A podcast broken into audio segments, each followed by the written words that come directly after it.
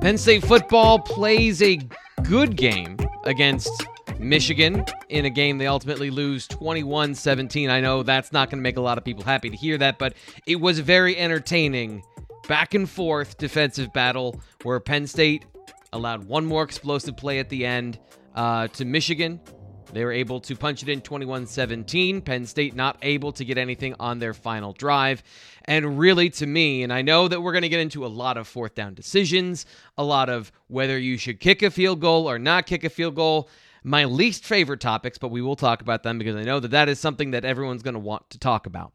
Uh, but really, to me, what this game turned on because a lot of the mistakes and a lot of the things that happened back and forth throughout the game were pretty even up until Penn, when Penn State scored the touchdown and got the two point conversion, a lot of those mistakes had been erased. It was an even ball game at that point. They get the turnover and they get three points out of it. To me, that was really the deciding point in the game. Was if they were not able to get those seven points there, you saw what happened with Michigan coming back down the field and being able to get the touchdown. Four points separated these two teams. One of them, according to the college football playoff, is the sixth in the nation. So, a tough loss for Penn State at home, but a loss that it was kind of a, all week. This was a 50 50 game going into this game. This is the BWI Live post game show. I'm your host, Thomas Frank Carr. Be taking your questions. We'll be getting uh, through some of the major deciding points in this game, some of the things that happened that I think were the storylines as far as uh, what shaped Penn State and Michigan. Uh, a lot of these things were pretty predictive coming into the week. David Ojabo, Aidan Hutchinson. Everybody knew that they were going to have a an advantage coming into this game. Seven sacks in the first half, I believe. So a decided advantage. And then uh, to me, two important players on offense that have been playing well all season long. It's Cade McNamara and Hassan Haskins. What the Michigan offense lacked without Blake Corum is the explosiveness. The explosive runner that can rip off those explosive plays and get big yards and touchdowns and things like that. Penn State, for the most part, was able to contain the the Michigan rushing attack because really, it's okay. It's power, it's counter, it's predictable football. They're deci- they, don't care that you know what's about to happen. They don't care that it's football that's gone back 75 years. They're going to execute it and they're going to out execute you, which Penn State showed today, I think, from a defensive perspective. They're able to play at that level. The guys that made it work, Hassan Haskins at running back, being really strong and really tough to tackle. And then Cade McNamara making some clutch throws, some clutch decisions, playing within the framework of the offense and getting some good plays to work from. So that's a big part of what happened for Michigan, but still, this is an offense that went three and out four times in the game. It's not like this was an exceptionally talented group that was capable of putting up 35 points against a good Penn State defense. The Penn State offense, hamstrung by bad decisions, bad uh, execution on some plays, and then some some bad play calling. Uh, I want to address that fourth down at the end of the game. The way that situation worked out with kicking the field goal, giving up the touchdown, getting the ball back you were not getting the ball back no matter what. Whether you gave them the field position or not, you were not getting the ball back. Going for it on fourth down, the field position doesn't matter. It's the number of possessions you have left in the game, and you had exactly one. Unless your defense pulled out some hero ball, which they were consistent on the ground, not losing yards on the day. That was another big thing for Michigan is even though they got into some bad situations with their run game where there were some bounces, there weren't a lot of lost yards, not a lot of tackles for loss. So Penn State doesn't stop that third down. they weren't going to do it whether it was on the 20 or the other 20. The play call itself to me was the issue of Jahan Dotson is off the field. So that's a that's a huge problem.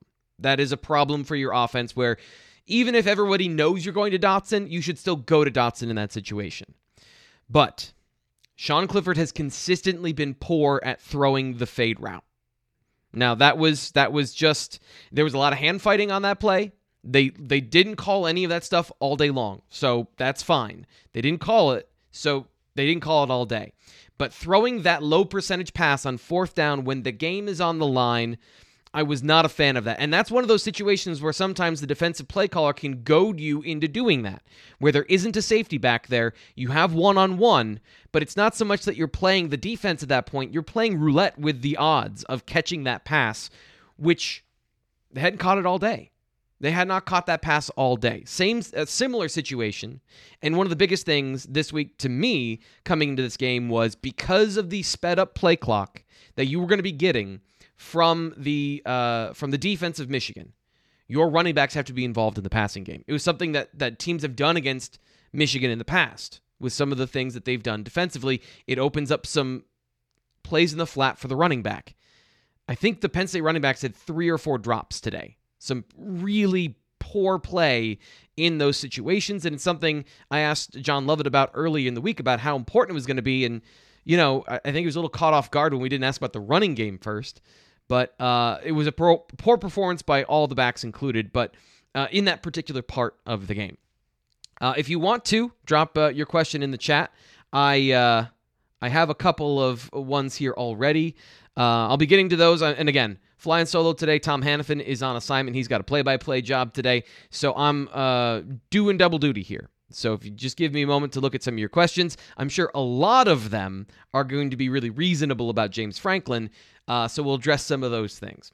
But David here in uh, the chat, and this is, I, I love this because I knew this was going to happen. Clifford cannot be back next year. He just isn't great. Happy feet and sacks. Throw away, cannot throw a fade. Kind of what we just talked about. Everyone wants or doesn't want Sean Clifford based on his performance that week coming back for his sixth year. So when people say, is he going to be back? I don't know. Uh, this is the ceiling, I think, of Sean Clifford. Inaccurate passes, and that's so. This is a really muddy game from him for me. I have a hard time really giving a good evaluation of Sean Clifford because on the day, let me pull up his stats here. On the day, he was 23 of 43 for 205 yards, one touchdown, one super clutch drive. Fourth down after fourth down, they converted. That was really great stuff. But the middle part was not good. The middle part was holding on too long in the pocket with one of the best defensive lines in the country coming after you. Um, then it was inaccurate throws to guys that are open that uh, it took four it took seven points off the board because he threw an inaccurate pass to Tyler Warren that pulled him out of bounds instead of getting into the end zone. And then we don't even have to talk about the fourth down situation. It comes down to this to me in this game in particular is red zone execution. Cade McNamara is a decisive accurate quarterback that maybe doesn't have the best passing game around him, but he is maximum efficiency in it. The only times he takes sacks are when he can't avoid it, like when Arnold Ebiketie uh, pulled him down by his arm to get the fumble to change the game, and of course when he got the sack before then, coming from his blind side. Other than that, he avoids negative plays really well. Now he ended the day with negative seven yards on on sacks, so uh, they were a- they were able to get to him today, which is one of the things that I was surprised by in this game was they were actually able to get to Cade McNamara and that Michigan threw the ball 29 times on the day. I had I had I would have not believed that would have happened today. Uh, but again, Hassan Haskins, 31 carries, 156 yards, no touchdown. Uh, Penn State did their best to hold him uh, in contain, but missed tackles were a problem once he got into the secondary. Uh, there was one play in particular where again it's the it's the it's not necessarily the scheme that's making the play, it's the individual player because the Michigan offensive line I think is is okay. They're an okay unit. Um, where you have Ellis Brooks shooting in on a pulling play. He's trying to backdoor, run through a gap that was just vacated by an offensive lineman, and tackle Haskins in the backfield. He gets to him, and he bounces off of him. Those are the sort of situations that led to, to long drives for Michigan and the ability to, once they got in the red zone, score points. And that was another area where Joey Porter Jr. gave up two touchdowns today, both in single coverage. He has been good in those situations. Another thing we talked about coming into this into this game was uh, an emphasis on not holding in those situations. Joey Porter Jr. very grabby. He had been working this week on not using his hands when playing uh, his his player. And the problem was he didn't use his hands on this touchdown because the situation was they were running either an inverted cover two or it was uh, cover six with man on the boundary side, on his side of the field. So what that means is Jaquan Brisker is dropping down into the flat and he's covering the tight end that goes out.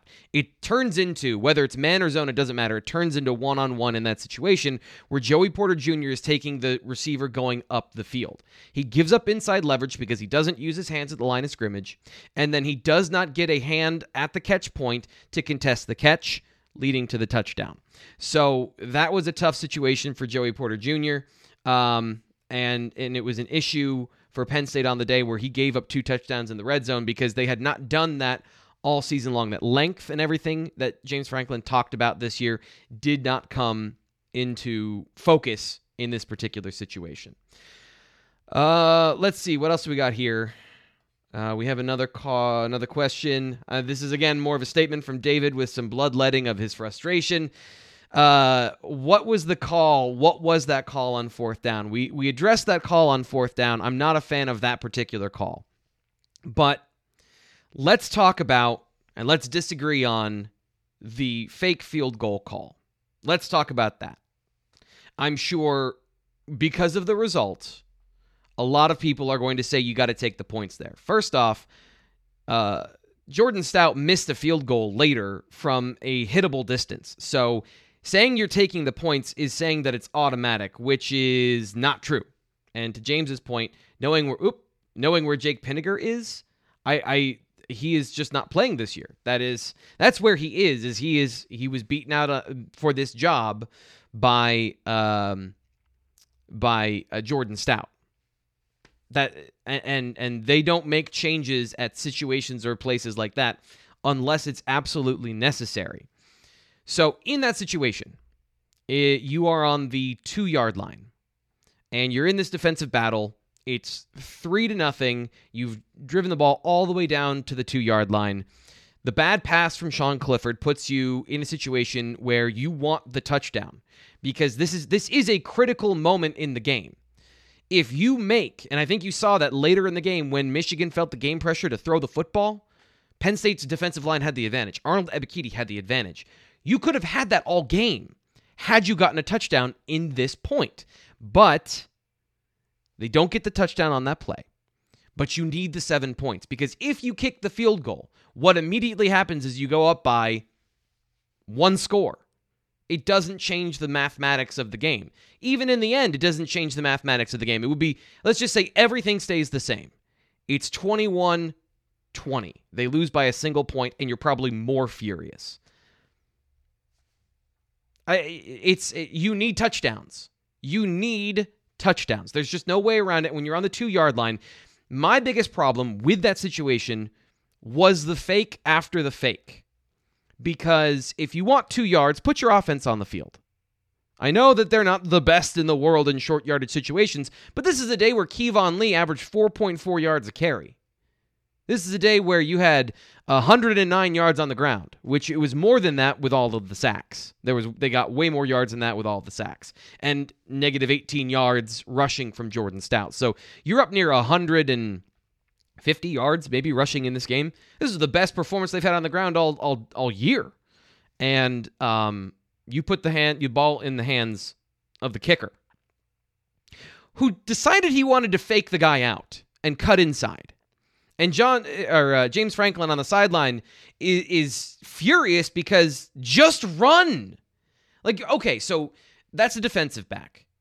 Jordan Stout is not a bad athlete. There is a chance that if he just runs to the sideline where Tyler Warren is blocking for him, it's open to at least get the first down.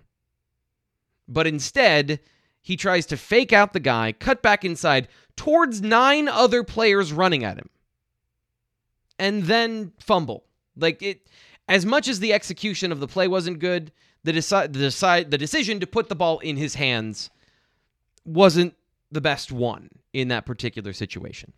Um, so that that's what it is to me because Jordan Stout missed a field goal. So er, later in the game. And I understand if you want to say everything goes perfectly in this game, they get those two field goals, it's uh 23-21 and Penn State wins. Sure, maybe that's an outcome maybe Jordan Stout never hits that field goal.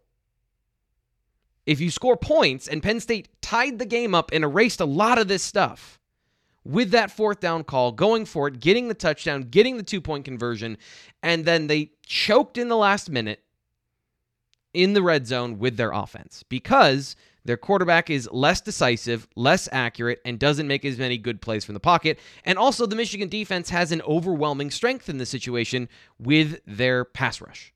So that's that's a big part of that is that um, the the overwhelming strength for Michigan was good enough to overcome and slow down the Penn State offense. Penn State's defense is good. They slowed down, believe it or not, uh, the Michigan rushing attack to only have 144 yards in this game. What they didn't slow down was Cade McNamara for good stretches of the game. And again, he was not good in the third and early part of the fourth quarter. So from from a an, an analysis standpoint, it is tough to say X or Y happened because a lot of things happened. Uh, Sean Clifford was good to start the game, and he was bad in the middle, and he was good to end the game until the very end, which was sort of predictable. Cade McNamara made some clutch throws in in in clutch situations. And by the way, if you're asking about uh, early in the year when Tariq Castro Fields is falling for a couple double moves and he's not playing well in those situations, uh, where is Kalen King? Kalen King was in on on a critical play where it was second and ten, and they run crossing routes, which is not a complicated thing against man coverage. It will get you a couple of yards. But if you're a defensive back and you're running in man coverage where the linebackers are, you should be expecting to run into somebody unless you're a true freshman. And that's what happened. He ran into Daequan Hardy. The pick play worked perfectly, totally legal play. And uh, the tight end, by formation, was lined up on, on Kalen King, is off to the races. And it's the critical touchdown that Michigan needed to blow the game open. Uh, this is the BWI Live postgame show. I'm your host, Thomas Frank Carr. If you would like to get a question into the chat and you want to donate to the channel, be super awesome. We just got another one from David. Let's see uh, what David has to say. Um, he says Penn State ran the ball better after benching Miranda and moving Scruggs in and bringing in Effner.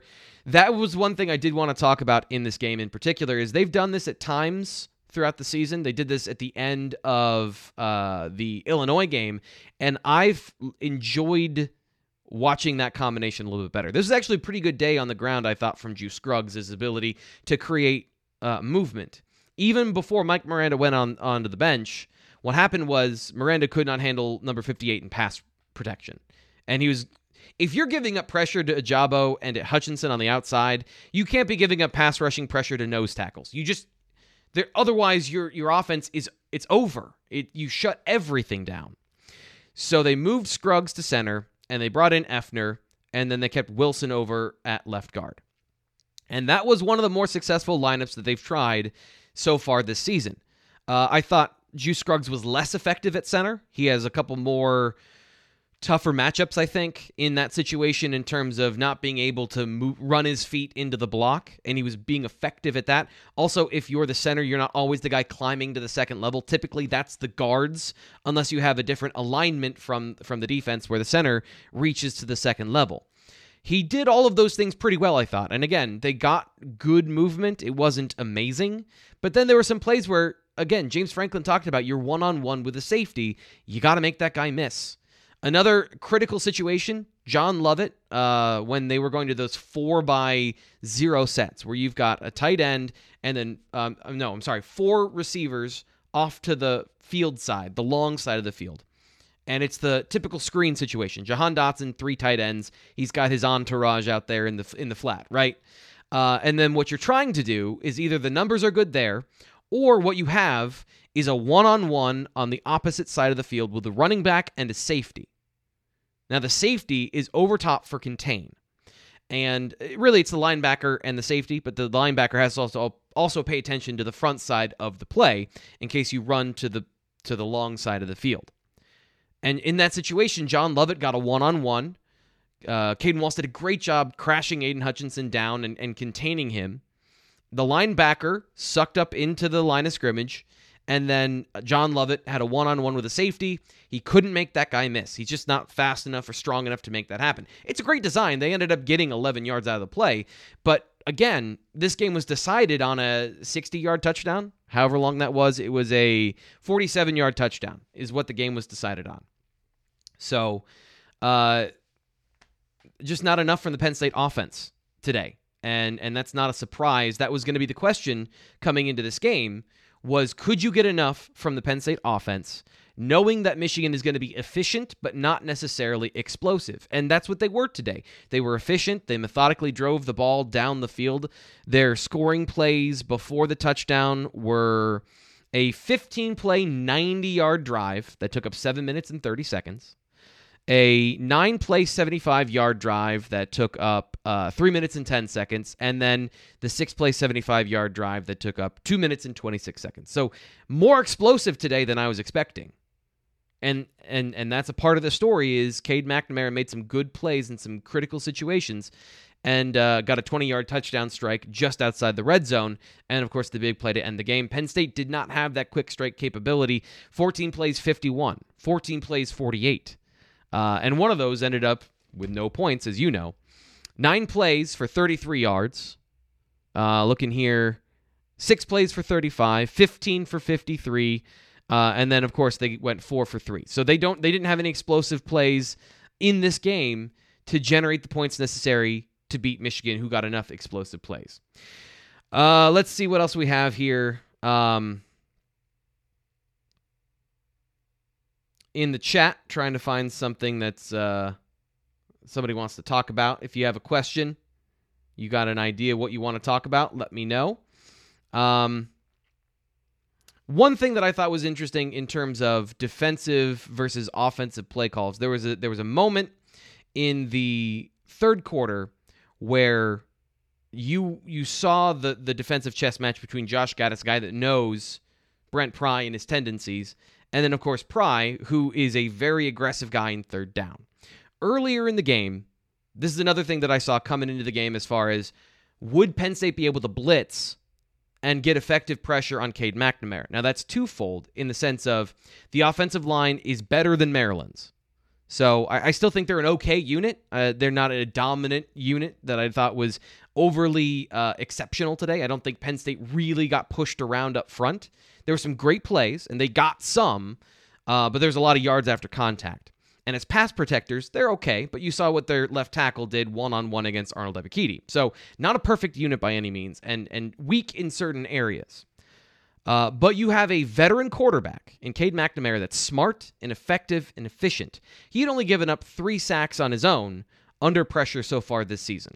So he gets rid of the football and he makes timely throws. You can't really blitz him because he finds where the blitz is coming from and puts a ball behind it. And that happened early in the game where uh, Jesse Luketa drops into coverage and they get a 15 yard play on just a quick in against a, a five man pressure where it's coming from the slot, where that's where Brent Pry usually brings his pressure is from the slot. So later in the game, uh, Brent Pry is sending the blitz. You know, he's he's he's got three down linemen. Both linebackers are up near the line of scrimmage. They're threatening to blitz, and then they drop eight and they drop everyone into that short zone. And that was the area where Josh Gattis was expecting another blitz. He wanted to replace with a drag route behind that, and uh, they didn't. That didn't happen. Penn State was able to uh, stop that, and they were able to get the ball back in a critical situation. The, the Penn State defense was good today. I understand that there were some some big moments where things, excuse me, where things didn't work out for them in terms of they gave up some big plays, but Michigan made enough plays to win this game. I still don't think that this is a uh, an overwhelmingly talented Michigan team. I think they play good team football. Uh, but if they face a team that is truly explosive, 44 carries and wanting Bo Schembechler football, if you were listening to the broadcast, and sorry, I have to roll my eyes when I hear that low pad level is going to win. And then Dan Orlovsky correctly pointed out on the broadcast, you do have to throw the football to win football games. And that's what happened. That's what happened in this game was Cade McNamara was the better quarterback of the two on the day. Uh, if you want to and you're enjoying the show, I appreciate everyone being here. Uh, if you want to give the the uh, video a like, lets everyone else know that we're having a good time here on YouTube, and they should come in and ask some questions. Um, again, here by myself today, so I'm trying to read and talk to you at the same time. That always goes well. So just give me a uh, a second find some good questions you got in here. That's where the super chats help, by the way, is they show up in big bright letters. So if you have a question, I can see it and then I can get to it. Um, and I don't have to go through individually. Uh, Kyle says Lackawanna been sending some good players to Penn State. I, I thought Ji'Ayir Brown and Jaquan Brisker played well today. Uh, the tackling was an issue. That is one area where I knew Hassan Haskins was strong, and I knew he was a physical runner. I knew he's a guy that is going to uh, cause a problem if he got to the second level. But I figured in this game particular, with Jesse Luketa coming back and with Jaquan Brisker being a phenomenal tackler in the box, I was not expecting Hassan Haskins to be able to break as many tackles as he did. And and that was a that was another big part of this game today is in critical situations, when it was a 9-yard run, he got 17. When it was a 6-yard run, he got 9. He, you know, not to pull out cliches here, but he was very good on the day. A lot of his yards. There was one stat in the game in the broadcast at one point that he had 99 yards and 52 were after contact. That is that is a lot of work for him to be doing on his own. Um.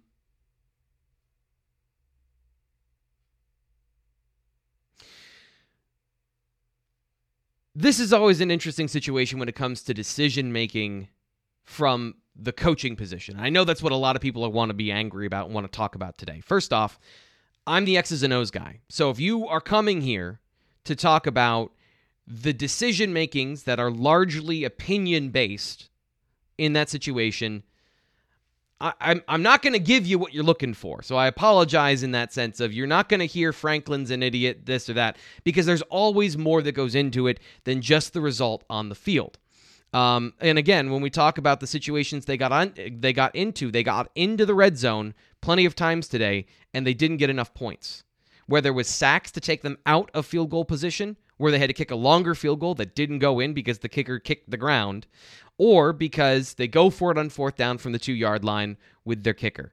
Now we've addressed some of those, by the way. If you have uh, been been listening to the show, you know we covered that. But if you're if you're just joining us now, we did talk about that earlier in the show of the decision to go for it on fourth down and how I I just thought that that using your field goal unit to do it is is the is the incorrect thing, not to throw, not to not to go for it in that situation. Travis has a question here. Why is our offense not improved since the beginning of the season? Usually teams play better as the season goes along and better understand the playbook and scheme. So, Travis, in this game, I thought they played well, actually. And I know that seems crazy.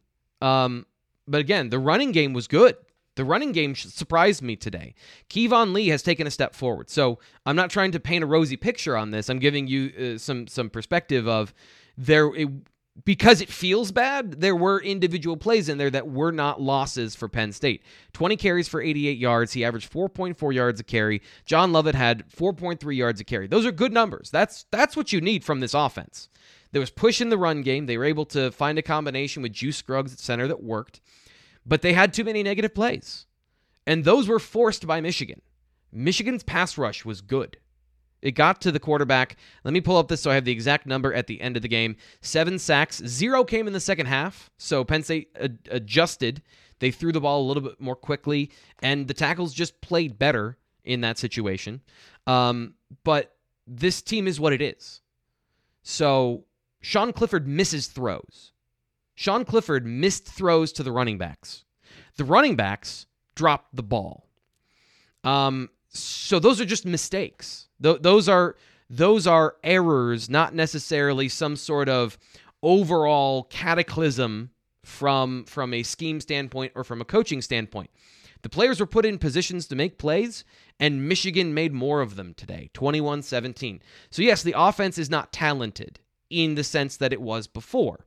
But Jahan Dotson was good today. I thought they had some good schemes and some good play calls that got him in uh, some singled up situations.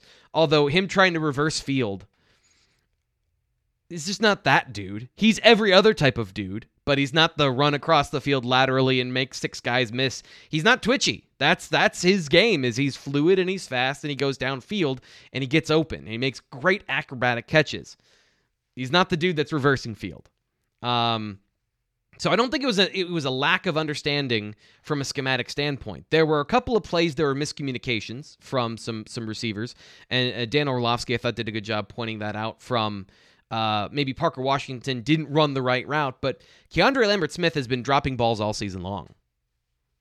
That's not anything new. Uh, and and I think at this point you live with that with that football player, and then he didn't get targeted the rest of the game. So I think Penn State's done living with that at that position. Malick Meiga has been getting more and more catches as the season has gone on. Uh, so it's just that in in this particular situation, they made good adjustments, but they weren't able to they weren't able to make the plays they needed to. Here's another great situation that I'll that I'll bring up. It was uh, in the fourth quarter after the fumble recovery where State got the ball in the red zone. I believe this is the right situation. I know the play in particular was there was an RPO handoff, and it looked like it was going to be a quarterback draw. And it's supposed to suck the linebacker in, and then Clifford pops the ball over top of the linebacker to John Lovett, who's racing down the middle of the field against two high safeties. So there's no one in the middle of the field. It's him on the linebacker. So it's a good design, but there's one problem: is it it, it you have to have that linebacker suck up into the line of scrimmage. He has to come downhill, and Sean Clifford off a bad platform because of the way the play works. He's running forward and throwing. It's not a typical platform. He throws the ball too high because the linebacker didn't bite. So Michigan made some good plays on some good play designs. Uh, and then here's another here's another situation. Early in the game, Rasheed Walker on a couple of plays didn't block. The, on on the uh, first play where Aidan Hutchinson gets into the backfield and it was the uh, intentional grounding. Penn State is cutting, so they are cut blocking. They're going at the legs of the defensive line to get everyone on the ground because that opens up the passing lanes for Sean Clifford to see the receiver. So they're running two slants to the play side where, where he's looking. Rasheed Walker is one on one trying to cut block Aidan Hutchinson. At least that's what it looked like. But he just didn't. He kind of threw his shoulder. When you cut block, you commit to cut blocking. You need to end up on the ground. And Rasheed Walker, I, I don't know. Uh, this is where I don't know if he's supposed to just chip that guy and then get out and start running to try and get a screen, which those are slants. They're two, three yards down the field. That's not the right play. So to me, the thing he's supposed to do is cut block on the front side of the play where Aidan Hutchinson is 6'5, 6'6 with a super long wingspan, and he just didn't. And I, you know, that's not uh, to Travis. Uh, you know, I'm not. I'm not trying to give an out to coaches that I thought made some poor play calls in situations where you're throwing uh, go routes to Cam Sullivan Brown in the red zone. I mean, it's a low percentage play to begin with, and then it's the the player you're throwing it to that's not a great play call. That's not a great decision. That was the things that were happening last year where you were getting stuff like that. Um, and then there was another play on a screen with uh, Rasheed Walker where it was a tight end screen. And they've been going to the same thing over and over again all season where they throw out into the three bunch set, right? Well, there was a short screen right off the line of scrimmage to Theo Johnson. It's one on one. It's it's single coverage. It's everything you wanted. Rasheed Walker is supposed to get to the second level and block the linebacker, and he just didn't. I mean, he got into position. He he had good technique and footwork to get there, but the primary thing he was supposed to do is block the linebacker who just stepped around him and got to the ball. Now, uh, you know, I I I, I don't typically I don't always want to single out individual players because they're just an accumulation of mistakes, right? So those two plays didn't decide the game. But those two plays, plus the four drops by the running backs, three or four, uh, I don't want to give a firm number to it because it's more than two, which is too many for them to win this game. Uh, it all adds up to 17 points. So, in a lot of ways, Penn State just they needed to play a really good game a really clean, efficient game. And they didn't. They allowed seven sacks in the first half. Sean Clifford held onto the ball too long. He didn't take his checkdowns. And then later in the game, he did take his checkdowns against third and 17. So, you know, I I, I don't know. Um, Showtime asks, what's wrong with the defense? So, you know, I think you're expecting too much. And and and I understand why you're expecting too much because what else are you supposed to expect with an offense that was not consistently that was moving the ball but couldn't get the ball into the end zone? They had to score. They had to score on the strack on the sack fumble. That's what they had to do. Otherwise, they allowed 21 points. They only allowed 14 um, outside of one explosive play where a freshman gives up a touchdown. So again, I thought this was a, a overall a good game by the defense. They got two sacks. Uh, they actually ended up with two tackles for loss. Arnold Ebiketie was great on the day, by the way. Um, but that was to me the only thing that was really missing. And that is one thing I will give the Michigan offensive line is they don't make a lot of plays, but they don't make a lot of mistakes. And really, that's what the offense for Michigan is. They don't make a ton of plays outside of the running backs, but they don't make any mistakes. So they stay on schedule. And, and that was a, a big thing is when Penn State got them off schedule, they punted. They had more three and outs in this game than the offense uh, did for Penn State. So it's the it's the clutch situations, right? It's the drives that end games where Brent Pry's defense gives up those plays. And uh, they went they went man coverage on on the final drive, and they had a true freshman corner on the field, and he gave up a touchdown. Uh, so the decision to either have him out on the field might be a bad one. You can question whether you should not have your senior cornerback out there, or the play call. But you know, I I think Penn State has talented defensive backs, so calling man coverage has worked for them so far in a lot of ways this this year. Um, so I, I have a hard time agreeing with you in general, although I do understand the feeling of it, it's the big situations where they give up the plays. It's just that they're not a dominant unit. So they're they're a unit that can make you go three and out two times to start the game and then give up 15 plays to march down the field and give up a touchdown and erase all that good work because the offense got three points on uh, like 37 plays. So, you know, if, if if Penn State scores early on and they get that touchdown, I think it's a very different game. And it, it swung there, but there was a lot of opportunities to swing it back, and Penn State's offense just wasn't able to. So uh, the big plays in big situations is a thing. Uh, where they've given up those those plays in those situations. And the weird thing is, Showtime, it comes in a lot of a variety of ways. Typically, people have been crushing Brent Pry in these situations for playing too soft, for playing coverage, not giving up the big play, letting your defensive line go and get the quarterback, and then whoops, he threw the ball in underneath coverage, and they got 30 yards on two plays. And this time he goes man coverage. By the way, not in a situation where you were expecting a touchdown. Uh, Penn State's defense had uh, caused a tackle for loss and then I think a throwaway at that point or something where they had they had been playing on the other side of the line of scrimmage. And then just one bad thing happens. And it's in man coverage, not in zone coverage. So it it's it is curious that that does keep happening. Um I I I still think and I've seen after a loss you're not surprised to have a lot of negativity coming from fans that are disappointed in a loss, especially when it's the fourth one of the season. Penn State can still beat Michigan State. They can still beat Rutgers. This is something I said earlier this week on uh, the BWI Daily Edition. Is they're going to be in every single game for the rest of the season, but so's the other team. There's just no team they're going to blow out, and there's no team that's going to blow them out at this point. And they're losing these close contested games quite a bit. Now, does that come down to coaching? I think that there is a fair point to be made that you're losing these close situations this one by uh, five points, right? Four points. You win it with five. You tie it with four. Um, so there, there are key decisions in every game, but there are also key plays in every game where it decides the outcome.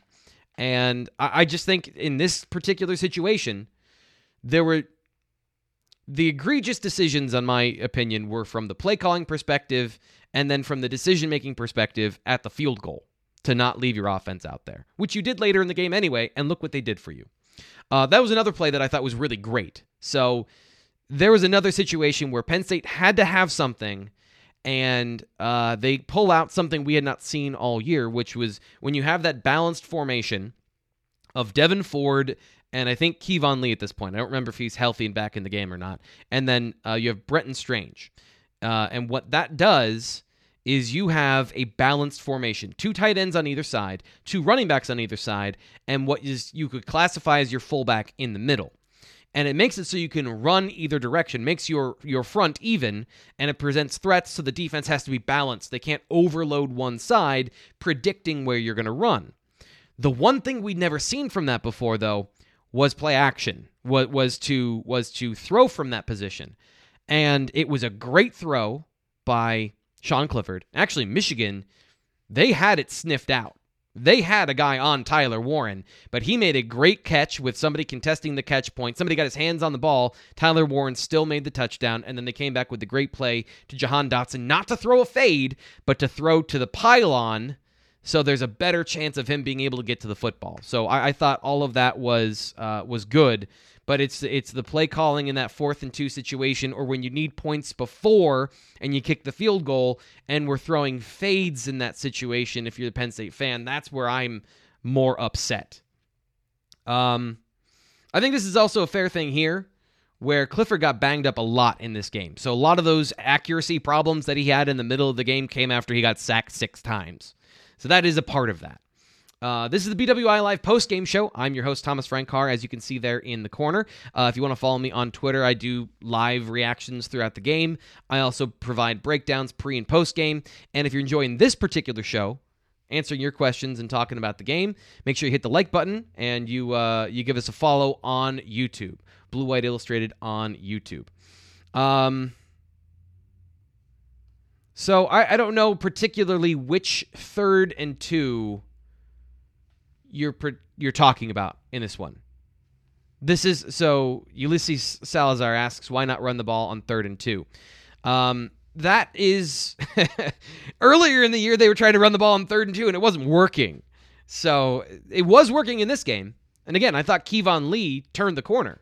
The last two games, he got eight carries for 52 yards uh, and had, I think, five yards a carry. And in this game, 20 for 88. He's being more decisive. He's running downhill. Um, but in, in third and two situations, they have typically not run the ball because they don't, they're not good at it. They're going to go with what they're good at, and they're better better, not good, at passing the ball in those situations. And and and the two point play um was there as well. Now, I'm sorry, I'm coming through some here. There was a there was a question I saw earlier that I wanted to get to, um, but we'll we'll move on. I, I, if you if you have a, a, question, you could throw it in the chat.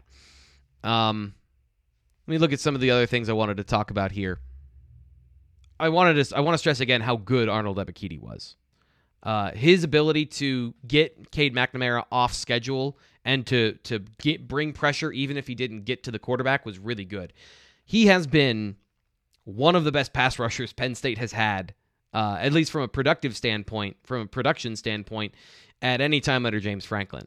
Uh, I think the clutch stuff you were hoping from from a lot of the guys that came through here recently, I'd say uh, even better than Yetur Gross-Matos in terms of his ability to actually get to the quarterback. Yetur was an incredibly talented player, but Ebiketie has more explosiveness. He can bend the edge and get to the quarterback. Uh, the strip sack, by the way, was one of the best rushes I've ever seen. He dips around the tackle, he grabs the quarterback's arm and forces the fumble. All of that was all intentional. That was a great rush, but there were times as well where he was able to bull rush the, the tackle back into the quarterback and cause Cade McNamara to to throw the ball away or speed up his delivery. And that was how Penn State needed to win that game was to put pressure on McNamara in the pocket and not let him break contain. And they did that for most of the game. This is a 14 point uh, even even when they were down, it was 14 to six. You know, they were within a touchdown, one scoring drive the entire time. Showtime asks Coaching staff doesn't really make any sense, or are you comfortable with the talent level from recruiting and the portal? So, you know, I, again, Showtime. I said this earlier in the show. If you're if you're coming to this show to ask for Fire Franklin comments. You're not going to get that. And it's not because people are uh, afraid to do that. there's there's a couple of things that I think are important in this particular conversation. The first is that Franklin is not a bad coach. If if he was such a bad coach against the sixth team in the nation, according to the College Football Playoff Committee, who this is the because I said so one where they're going to rank what they just think are the best teams, not based on head to head or any of that stuff. Penn State wouldn't be in any of these games. They wouldn't be in any of these games if Franklin was a bad coach. Is he an uh, an exceptionally, uh, you know, elite level decision maker on game day? No, no. I think that's a fair thing to point out that he is not. But overall, from the schematic standpoint of how you want to build your team, he has the right formula. He has the right arc. He has the right ability in terms of what they should be doing, how they should be building, and going after the players necessary to succeed. Now, they are not getting those players consistently, and they are not making up the decisions in between to uh, to overcome a lack of talent. And to me, that's the thing that everybody wants. Everybody wants the magic formula for Penn State, the plucky underdog team in this situation, to beat Michigan. But overall, Michigan uh, Aidan Hutchinson and David Ojabo are elite defensive ends. Like they, they are a good team. They're probably the overall more talented team when you consider the extreme shortcomings that Penn State has on the offensive line and the offense in general. So you want somebody that's going to just fix all of that. Well, the thing is, most coaches don't. Most coaches don't fix the talent gap to the level you think they do even you know, even at Cincinnati. Cincinnati is a more talented team than you think because just because they're Cincinnati, but the coaching staff is doing a great job of making the talent that they recruited and got to their team play at a high level. But Cincinnati, when they go up against a team, and this is the College Football Playoff Committee's point, when they go up against a team that is superior in talent overall, they're not going to be able to outcoach the gap. They're just not going to be able to do that. Now, in this particular game, the decision making by Jim Harbaugh was taken out of his hands. He didn't have to make any decisions. Cade McNamara got touchdowns. Sean Clifford and Mike Yurcich didn't get touchdowns. Josh Gattis got touchdowns. So he didn't have to make any decisions. And if he had to, I promise you, he would have made the wrong decisions. He's also 2 and 9 in those road games against top 25 teams or whatever the stat they threw up on TV was. So, you know, there is some validity to the idea of James Franklin being not a bad game day coach, but maybe a slightly below average one. He is an above average coach in just about every area, from preparation to recruiting to uh, you know the organization of the team. And if you think these things don't matter, I'm just going to tell you they do. And when you see on the ground level, day by day, the the thought and meticulousness and how they plan things, that's all correct. Now, they need to find a way to get over the hump. And whether that's a change in the way they coach, whether that is getting that missing piece, which people have been talking about Drew Allar in the chat for the last six games, maybe it's any of those things. I don't know, but there is a there is a missing ingredient. Um, in this team. And I do believe, when it comes down to it, that if you think he's a good recruiter and you don't like Sean Clifford, those are dis- those are those are incongruous thoughts because he recruited the talent that is on the team, which by the way has gotten them 6 wins this season, although that argument now that they're 6 and 4 is a little bit less of an argument. Um, they they they they don't have the players to play the way they want because the quarterback they recruited didn't turn into the guy they thought he was going to. And that has been a long-term thing coming. That has been to me if you have that question of what is the problem? To me that's the biggest problem is they've hung they've hung on to Sean Clifford. And I will agree with uh, somebody else who said in the chat Sean Clifford can't come back next year. And I tend to agree because if you want more upside to a team, now, you could make the argument with a better offense in general, Sean Clifford will play better. More support around him, better offensive line, better running game, all those things are coming in. But what Sean Clifford to me is pretty defined at this point. So if you want a defined ceiling, maybe the best you can do with Sean Clifford is 10 and 2 which was in 2019 when everything else is great around them. Journey Brown, electric running game, uh, KJ Hamler, Jahan Dotson, Pat Freiermuth, talented offense around him, and he just has to not get in the way. He's been better than that this year. He has been a driving force for success. But when they need their quarterback, if they're going to play this way, this particular way, where he's throwing the ball 43 times, he threw the ball 57 times and 40 times again. Um, you, your your quarterback is going to determine your success there. That's there's a lot of that, and and the misevaluation or the situation they got into where Sean Clifford is the only option. That is a valid. Now we're getting to valid arguments about why this team is in the situation it is. So, um, that wasn't the one I wanted. I think this is a good this is a good question here. Um, you did state that was more of a player execution problem, not a coaching problem. Would you also state that execution goes along with preparedness, which is the coaching problem? No. No. No. No. No. If the quarterback hits you with the football and you don't catch it, that is not a coaching problem. Do you think KeAndre Lambert Smith dropped the ball? It was behind him. It was here on a crossing route where he might have gotten a first down. It's not like uh, Taylor Stubblefield on the sideline when he went over to him was just like, ah, you know what? Drops happen. He was furious. They work on this stuff, they work on catching.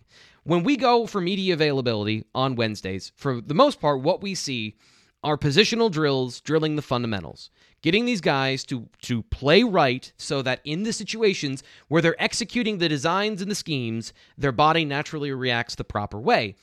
If you drop the football and you spent 40 minutes practicing it, that's not the coaching staff. You can't make you can't just not a robot out there. It's a human being. So no, no. I this is this is again where where we just want to blame coaching as a catch-all. Sometimes the other team was better than you. And there was a couple of examples today of the other team was better than Penn State because their players executed at a higher level in the situations that are standard throughout every game. Now, if again, if we want to talk about the long-term thing of the players that are on the football field and the recruiting and all that stuff, now we're in that situation where should James Franklin historically, going back a long time, have been more aggressive in the transfer portal, not just with the quarterback, I'm talking about when the transfer portal first became a thing. And Penn State had like 18 players transfer out. And James Franklin didn't want to be a part of it because, by the way, Penn State fans love old school football. They love his they love history, they love tradition. James Franklin doesn't like the transfer portal. He wants to recruit, he wants to coach, he wants to develop, he wants the kids to graduate and all that stuff. He doesn't want to have to do free agency in the offseason. And he was slow to adopt it and and you see the fruits of that where Penn State's best defensive player today was a transfer from Temple. So I think going forward, they need to be more aggressive in talent acquisition in these situations because what the transfer portal does is it doesn't take starters from you. That's what the draft does. It takes your depth. It takes the guys that are going to be your starters from you because they don't have the patience to wait to be the starter here. So you need to go plug holes every year. And James Franklin signed another big recruiting class, 26, 27 players, and the, it's one of the best classes they've had in a long time. That is that's great. But four of those players, three or four of those, four of those players are offensive linemen that aren't going to see the field for at least two years. Uh, you know, those defensive linemen, some of them are going to see the field right away. Uh, Dani Dennis Sutton is going to see the field right away. But if Zane Durant stays in this class, I don't know that he's going to see the field right away. Uh, you've got some linebackers that are young. Uh, you've got some uh, cornerbacks that need time to develop. These guys aren't going to be stepping on the field. So immediately in these situations, you're losing your depth that's going to play, and you're replenishing it with young players that you don't feel confident stepping on the football field. Just like if you if you're expecting if you're expecting Drew Allar to step on the football field next year and play better than Sean Clifford did this year, you're hoping for the lottery. You're hoping for the lottery. So the transfer portal is the answer there. Or you bring back Sean Clifford and you get exactly what you got this year. So the, the, you know those are the the the the conversations I think that have merit when it comes to coaching staffs and decisions and things like that. The stuff that happens on the football field, a lot of times is a flip of a coin. Whether they get it a fourth down or don't, they got four of four fourth downs on one drive and they didn't on another. And one of them was a, was a trick play and a special teams play. Um, this is an interesting uh, thing to bring up because of the two teams penalties. I thought it was hilarious. Michigan had four false starts. That was not on film for them whatsoever coming into this game. Uh, they they were not a team that was was undisciplined. They had more negative penalties in this game than I've seen in, in a while. So I, I I don't I don't agree with the the penalties part, but to your larger point, Tom, that's the answer. Sacks, tackles for loss, getting off schedule. This team could not withstand being off schedule. Whenever they got into a third and long situation, they actually did pretty good. Uh, let me let me pull up the third down stats because I don't have a firm memory of the third downs in this game because there were so many things happening. Uh. I don't want to. It's, it's not a great show when you just watch somebody reading on a screen, so I'll try to do this quickly. Uh, average third down, third and long, they were one of five. Both teams were one of five. They were four of seven in third and short. So they were they were good on third down. When they got into third and long, they weren't any good. Uh, Modest Flamingo says Spencer Rattler, who was just put in the game because Oklahoma's quarterback, their freshman, was not playing well against Baylor, and they lost. And Spencer Rattler got back into the game and didn't win them the game. So, yeah, maybe, maybe Spencer Rattler, maybe not. Uh, I, I tend to I haven't seen a lot of Spencer Rattler. I haven't really watched his game quite a bit, but I I don't get a good vibe from Spencer Rattler and everything that's happened around him. Because uh, really, if you're going to be a third year starter, I think is at this point, Heisman candidate to begin the season, lots of yards, and in that particular Oklahoma offense, that is like it's like easy mode for quarterbacks. Now, part of it is the running game has to work, and the running game is not working for them right now. Uh, but but he was not able to operate it this year. Now Caleb Williams comes in and they it, it works better until this game. So something's off totally at Oklahoma. I have to find out exactly what that was. Uh, this is this is a game that I thought was for low scoring games an entertaining game at the very least. Now, not gonna make a lot of people feel happy, but as far as the watchability factor, I was expecting Michigan to be much more boring. I do think Josh Gattis is a good influence on that offense, where they actually threw the ball 66 completion percentage, 66% completion percentage, three touchdowns, 217 yards, did enough through the air to win the game. Uh, any more questions you have in the chat, you can throw them in. Um, and you're welcome to leave if you're not enjoying the chat as well. There's also that option. So if you want to ask a question, you can throw it in here. I'm trying to talk and uh, read at the same time. Just a couple more minutes, though, because we've gone about an hour. I think we covered most of the things that happened in this game. So, a, a quick recap if you're just joining us here at the end. To me, the biggest moments were early in the game, you have the chance to go up by 10 points. And instead of leaving your team out there on the two yard line with the offense, you elect the fake field goal. The fake field goal turns into a uh, not only field position, Here's the other part of that. If he just runs forward and is tackled, even if he loses a yard, they get the ball at the three instead of the 30. He tries to run inside instead of just running to the pylon. The whole thing is a mess. That doesn't work. Then you give the ball back to Michigan, but your defense is playing really well, so they go three and out. You get the ball back, you go down, and I, I think at that point you miss another field goal, but you had the opportunity early in the game to get 10 points and make Michigan chase you for the rest of the day. And when they didn't do that, that set up the rest of the game for to give Michigan time to get their slow grinding machine into gear. 15 plays, 90 yards, touchdown, they take the advantage. Penn State responds throughout the first half.